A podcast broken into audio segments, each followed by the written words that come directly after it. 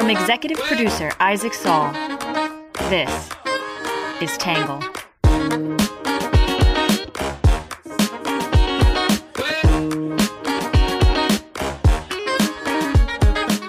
Good morning, good afternoon, and good evening, and welcome to the Tangle Podcast, the place we get views from across the political spectrum, some independent thinking, and a little bit of my take. I'm your host, Isaac Saul, and on today's episode, we're going to be talking about Fani Willis and her testimony that happened late last week. Some fireworks in the courtroom, some very big implications for Donald Trump and his election interference case in Georgia. Hope you guys had a good long weekend. In case you missed it, Ari and I dropped a podcast on Sunday where we talked about some of our recent coverage, some NATO stuff, some disagreement among the Tangle editorial staff, and then also had a pretty lengthy conversation about Zionism and defining it, what it meant to us, whether I consider myself a Zionist. I thought it was actually really interesting and fun and even informative for me in some ways to see some of the definitions Ari brought to the conversation. So, encourage you to go check that out if you missed it. And with that out of the way, we're going to jump in with some quick hits.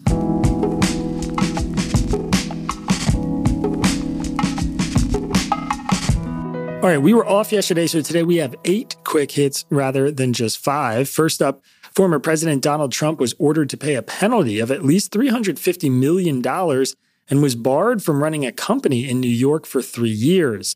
The ruling came in a civil fraud trial in which Trump was charged with misrepresenting his wealth. Number two, an FBI informant who gave the agency information about an alleged connection between the Bidens and a Ukrainian energy company was arrested for making false statements about President Biden and his son, Hunter. Number three, Israel warned that it will expand its ground invasion into Gaza's southern city of Rafah on March 10th if Hamas does not release the remaining hostages held there. 1.5 million Palestinians, more than half of Gaza, have fled to Rafah to shelter during the war. Number four, Alexei Navalny, the Russian opposition leader who is being held in a penal colony, was pronounced dead by Russian authorities. Hundreds were then arrested in Russia amid demonstrations mourning his death. Number five, Senator Joe Manchin, the Democrat from West Virginia, said he won't run for president this year despite rumors he may join a no labels ticket. Separately, Representative Dean Phillips, the Democrat from Minnesota, announced layoffs on his campaign staff but pledged to stay in the race.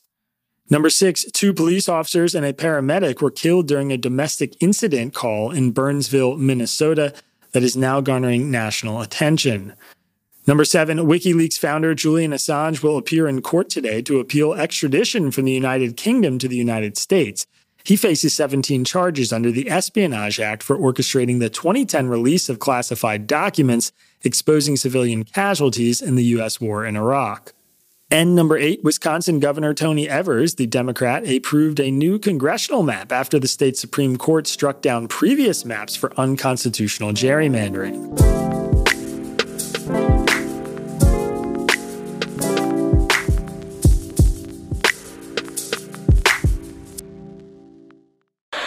Testimony connected to Trump's Georgia election interference case took a detour Thursday.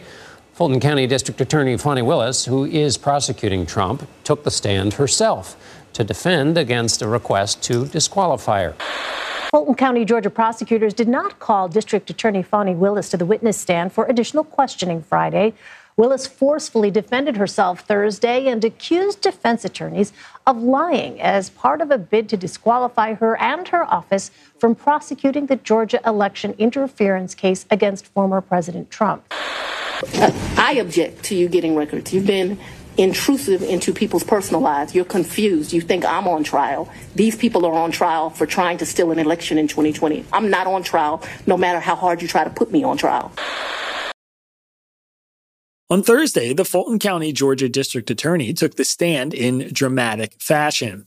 Willis is fighting the claim that a relationship between her and private attorney Nathan Wade should disqualify her and her team from carrying on with the election interference and racketeering case against Donald Trump.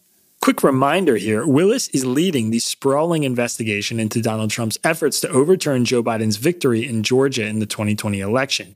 She used the state's anti racketeering laws to file a 98 page indictment against Trump and 18 co conspirators on charges of conspiracy to commit forgery, influence witnesses, computer theft, impersonating a public officer, and filing false documents. Four of the co conspirators have already taken plea deals. The case is considered one of the greatest legal threats to Trump because he couldn't theoretically pardon himself from a state conviction if he wins the 2024 election. However, lawyers for one of those 18 co defendants, a man named Michael Roman, who ran Trump's election day operations, have filed a motion to remove Willis from the case. According to Roman's lawyers, Willis was engaged in an affair with Wade when she hired him to manage the case, resulting in Willis's district attorney's office paying him hundreds of thousands of dollars, which in turn Wade used to take Willis on a number of exotic vacations.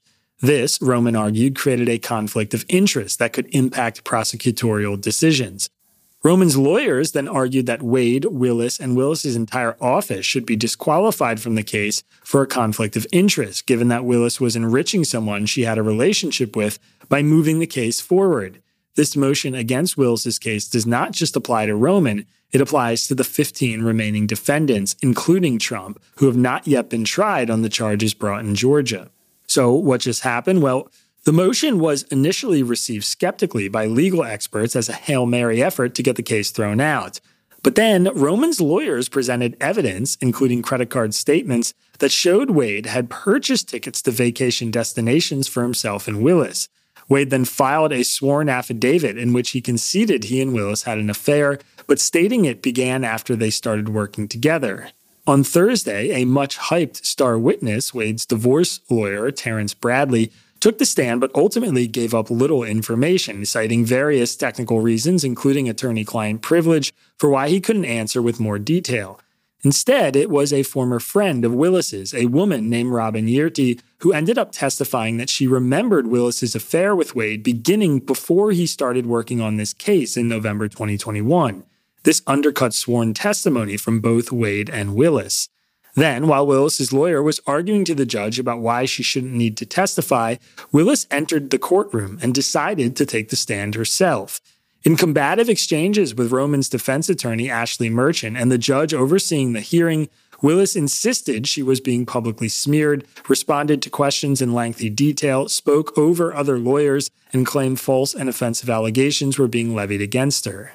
Ultimately, Willis and Wade both told similar stories that Willis had actually paid Wade for the vacations in cash, which they had no receipts for, and that neither of them have benefited inappropriately from the case or their relationship. Both gave similar timelines for when their relationship began and ended, and those timelines contradicted Yeartie's. When pressed to present evidence like bank receipts of cash withdrawals for the trip, Willis told a story about her father always insisting that you have six months' rent in cash in your home and said she used that money to pay Wade for the trips. These people are on trial for trying to steal an election in 2020. I'm not on trial, no matter how hard you try to put me on trial, Willis said in response to questions from Merchant. Now, a debate is ensuing about whether Willis acted inappropriately, how strong the evidence of a conflict of interest actually is against her, and whether her relationship with Wade should be grounds for removal, even if the defense attorney's allegations are all true. Today, we're going to explore some opinions from the left and the right, and then my take.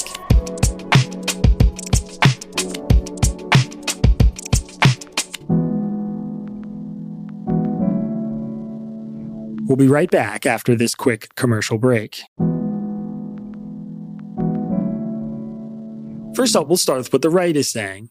The right is highly critical of Willis's testimony, suggesting she's done irreparable damage to the integrity of the case. Some say Willis is presenting herself as a victim, but has only herself to blame. Others say Trump continues to benefit from the ineptitude of those who attack him. In Fox News, Philip Holloway wrote that Willis did herself no favors in the court of public opinion. Whatever goodwill Fulton County District Attorney Fani Willis had with people who do not have strong feelings either way about Donald Trump was squandered in an Atlanta courtroom by Willis's absurd and embarrassing spectacle of unprofessional and childish behavior by someone who is supposed to be a professional, fair minded prosecutor, Holloway said. Rather than acknowledging she used bad judgment in having an affair with her special prosecutor, she put on the cloak of righteous indignation. Rather than concede that she got caught with her hand in the cookie jar, she picked a courtroom fight with a lawyer who is simply defending her client, as the Constitution requires. Fani Willis is either a terrible witness or a brilliant witness, depending on how you see things, but she is likely to nevertheless prevail on this issue. Why? Because the judge may be stuck with her claim that she repaid Wade in cash, Holloway added. Willis and Wade are not out of the woods yet, however. There are still the issues of whether either or both have lied to the court about when their affair began. It's too soon to know if the Fulton RICO case will collapse under the weight of the host of ethical claims brought by the remaining defendants, but one thing is certain the prosecution will be playing defense for the foreseeable future. In the New York Post, Isaac Schorr called Willis just another false Democrat idol who's now playing the victim. Willis is already being celebrated in the same way that Michael Avenatti once was, Schorr wrote. We're fully through the looking glass here. To have any semblance of perspective and listen to the effusive praise for Willis is to feel like you've been transported to the Twilight Zone. Willis is not some scrappy underdog being unfairly maligned. She's a prosecutor with the power to strip citizens of their liberty. She's been entrusted with a solemn responsibility. Instead of treating it as such, she's dispersed hundreds of thousands of dollars in public funds to her lover. Now she's playing the victim for being found out. If anybody other than Donald Trump, whose conduct in the wake of the 2020 election was abominable and yes, potentially criminal, were the defendant in this case, the disgust over Willis's behavior would be universal. But because she's after him, Willis has become the subject of admiration rather than scorn on the left. What a world we live in when, even after January 6th, Donald Trump is a hero to many on the right, and despite her obvious ethical lapses, Fani Willis is a hero to the left. In the Daily Caller, Josh Hammer said Donald Trump has all the right enemies. Trump is truly blessed with the best enemies. For all of Trump's bad luck, he is also aided right now by some very, very good luck, Hammer wrote. Willis's courtroom meltdown this week and the likelihood that she lied in court about the timing of her extramarital affair with her own appointed special prosecutor has crystallized what already seemed likely. The Georgia prosecution, which once seemed like the most dangerous of Trump's four criminal cases, is imploding. At this point, Trump's Georgia case is not reaching a verdict before the election. The only questions are whether a trial commences at all and whether Willis ends up being the one to go to jail instead of Trump or his co defendants. It is often said that it is better to be lucky than good, Hammer said. Everywhere else Trump looks, Lady Luck seems to be shining.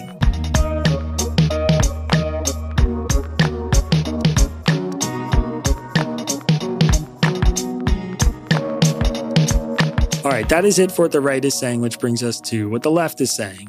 The left is disappointed in Willis's decision making, but troubled by the assertions made about her. Some say her testimony was sufficient to prove she could remain on the case. Others suggest Willis has undermined the legitimacy of the case. In the Atlanta Journal Constitution, Nedra Rhone wrote, The aim isn't just to disqualify Fani Willis, it's to discredit her. When the hearing began, it quickly became clear that defense attorneys weren't only seeking to disqualify Willis. Their line of questioning and impudent manner indicated they wanted even more so to taint and embarrass her, not just in the moment, but for the rest of her career, Rhone said. I found myself managing conflicting feelings dismay over Willis's seeming lapse in judgment and the irrepressible hope that she would prevail and dispel the notion that she, a highly skilled attorney, would use taxpayer dollars to fund meals at inexpensive restaurants and romantic vacations with Wade. As a woman, watching the hearing was painful. I felt every moment when defense attorneys used a rude or disrespectful tone with Willis, when they discounted cultural norms, or when they continually tried to push legal boundaries and had to be reined in by Judge Scott McAfee. Ultimately, the judge will decide if Willis benefits from hiring Wade and whether this impedes her ability to conduct the case fairly. She made a mistake in mixing business with pleasure, as many of us do, though our stumbles aren't so public. But while she may have brought this situation upon herself, I want to give her the space to be human. In MSNBC, Anthony Coley argued that Willis's testimony conveyed strength, a clear command of the law and the facts, and a much needed level of public candor. Based on what we now know, Willis's sexual relationship with Wade clearly has nothing to do with Trump's corrupt attempt to steal the 2020 election or the prosecution of that alleged crime. With confidence and candor, Willis disassembled the arguments against her, Coley said. She credibly rebutted the assertion that she and Wade had ever lived together, and she confirmed under oath and on the record that her personal relationship with Wade began after he started working for Fulton County, contradicting the early testimony of her former friend. Even so, Willis owes voters more of an explanation about her personal relationship with Wade. In 2020, she promised them that she would not date a person on her staff, Coley added, but that's an issue for another day. Right now, Willis has convinced me that her behavior, while ill advised, does not warrant her recusal from this case. But today's testimony has had a surprising secondary effect. After watching her testify, I feel more confident than before that she has the toughness and resolve to continue this prosecution against Trump. In Slate, Jeremy Stahl and Mark Joseph Stern said Willis's strange, furious testimony may have blown up her case against Trump. Willis managed to put forth a set of fairly plausible rebuttals to claims that she violated any formal rules or misrepresented herself to the court. And yet, none of her protestations could possibly inspire confidence in a skeptic that she should continue to lead this prosecution. Anyone bringing criminal charges against Trump is bound to face withering scrutiny of their professional and private lives. They must conduct themselves unimpeachably to avoid even a hint of bias or corruption. By failing to disclose her relationship to the court in the first instance, Willis did not live up to that standard. The district attorney's embarkation upon strange tangents and rambling monologues is proof in itself that the optics of the situation are not good for her side. No matter what happens to Willis next, a huge amount of damage has already been inflicted on the integrity and legitimacy of this case, Stahl and Stern wrote. If this episode ends with McAfee disqualifying Willis from the prosecution, it will be a spectacular self own and severely damage one of the most important efforts to hold Trump accountable for his attacks on democracy.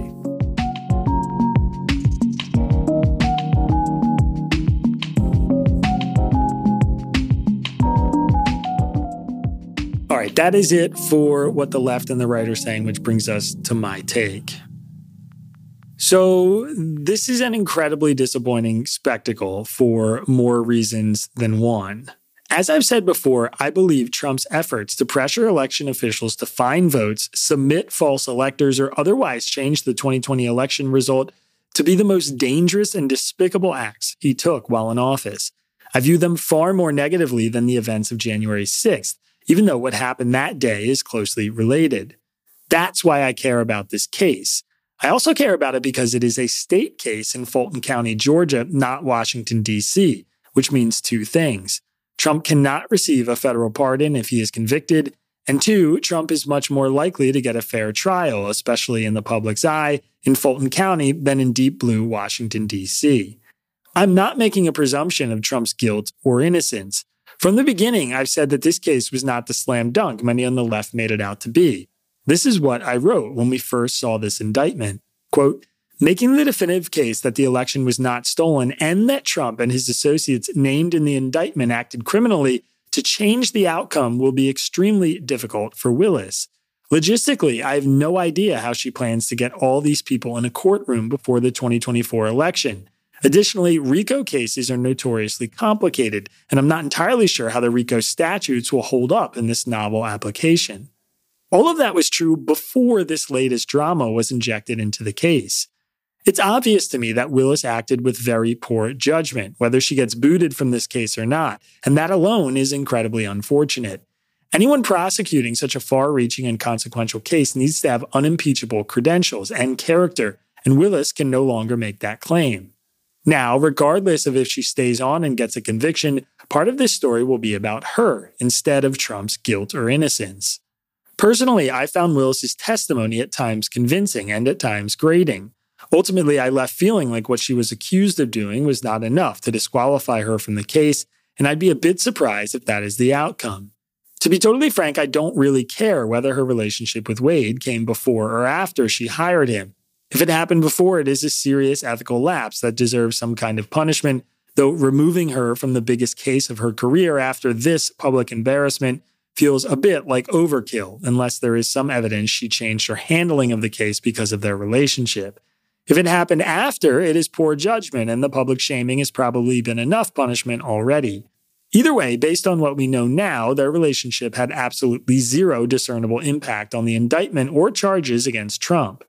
In a piece calling for Willis to step aside, I thought Richard Painter neatly summed up why she shouldn't be disqualified.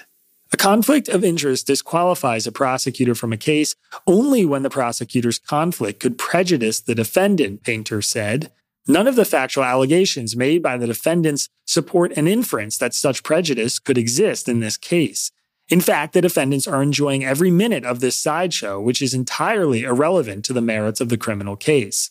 And yet, if a judge decides this ethical breach is enough to remove Willis and her team from the case, I'm not going to die on the hill trying to defend her. Fundamentally, the fact that she could have benefited financially from her appointment of Wade is enough to question keeping her on. Instead, I'll just be deeply disappointed that an attempt to hold the people accountable who tried to undermine the 2020 election results will never truly get its fair day in court.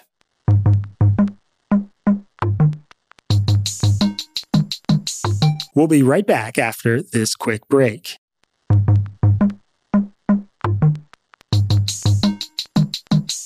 All right, that is it for my take, which brings us to your questions answered. This one is from John in Bogota, Colombia. John said, Did you listen to Ezra Klein's recent take on Biden stepping down? What are your thoughts on it? Uh, I did actually listen to it, and I found it incredibly persuasive.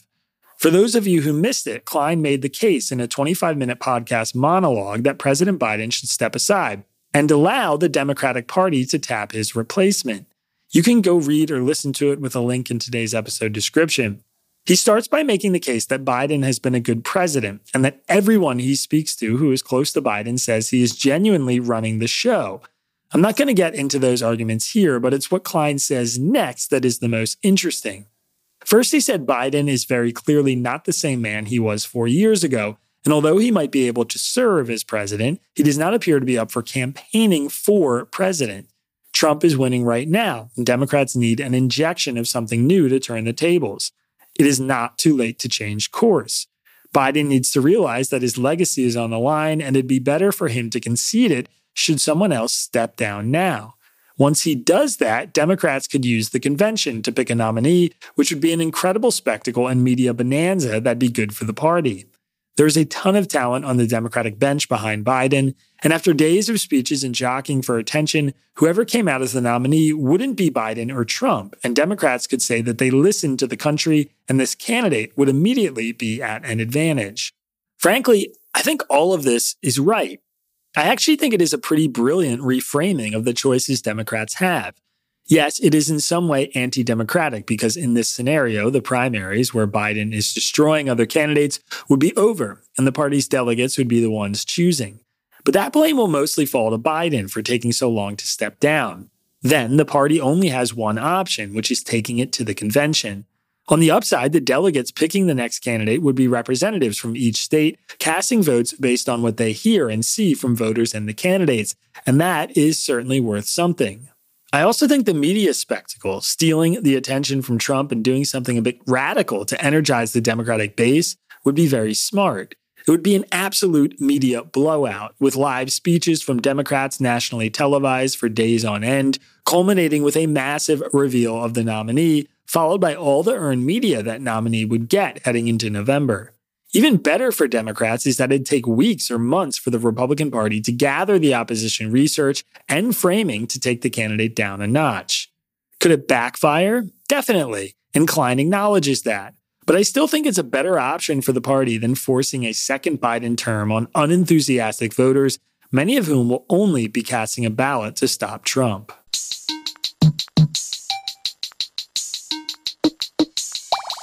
All right, that is it for your questions answered, which brings us to our under the radar section.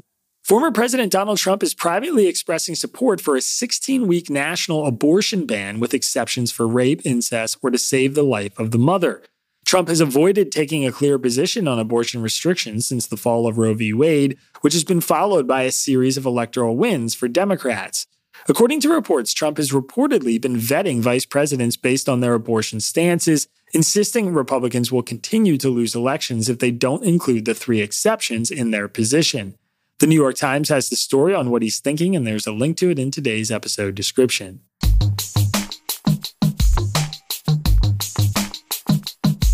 Next up is the numbers section. The percentage of Americans who say Trump should have been charged with a crime in the Georgia case, according to an August 2023 poll, was 49%. The percentage of Americans who say the charges in Georgia against Trump are politically motivated was 49%. The percentage of Georgia voters who said the charges against Trump and Fani Willis's indictment were very serious or somewhat serious in a November 2023 survey from the Atlanta Journal Constitution was 69%. And the percentage of Georgia voters who say Trump was wrong to ask Georgia officials to change the outcome of the 2020 election was 68%. Meanwhile, Donald Trump's lead over Joe Biden in Georgia in a hypothetical 2024 matchup is 45 to 44%, according to a November 2023 poll from the Atlanta Journal Constitution. All right, and last but not least, our Have a Nice Day section.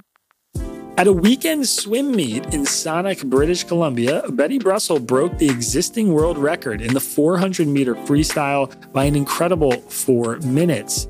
She was three times slower than the Olympic record, but Brussel is now the record holder in the 100 to 104 age group. That same day, she set records for the 50 meter backstroke and the 50 meter breaststroke as well. Brussel first took interest in competitive swimming in her mid 60s when she raced in the British Columbia Senior Games. I had no idea what I was doing, she said, but she was hooked. Since then, she's kept the same routine, going to the pool to swim twice a week with no drills. What can I say? I'm a bit lazy. The Guardian has the story, and there's a link to it in today's episode description.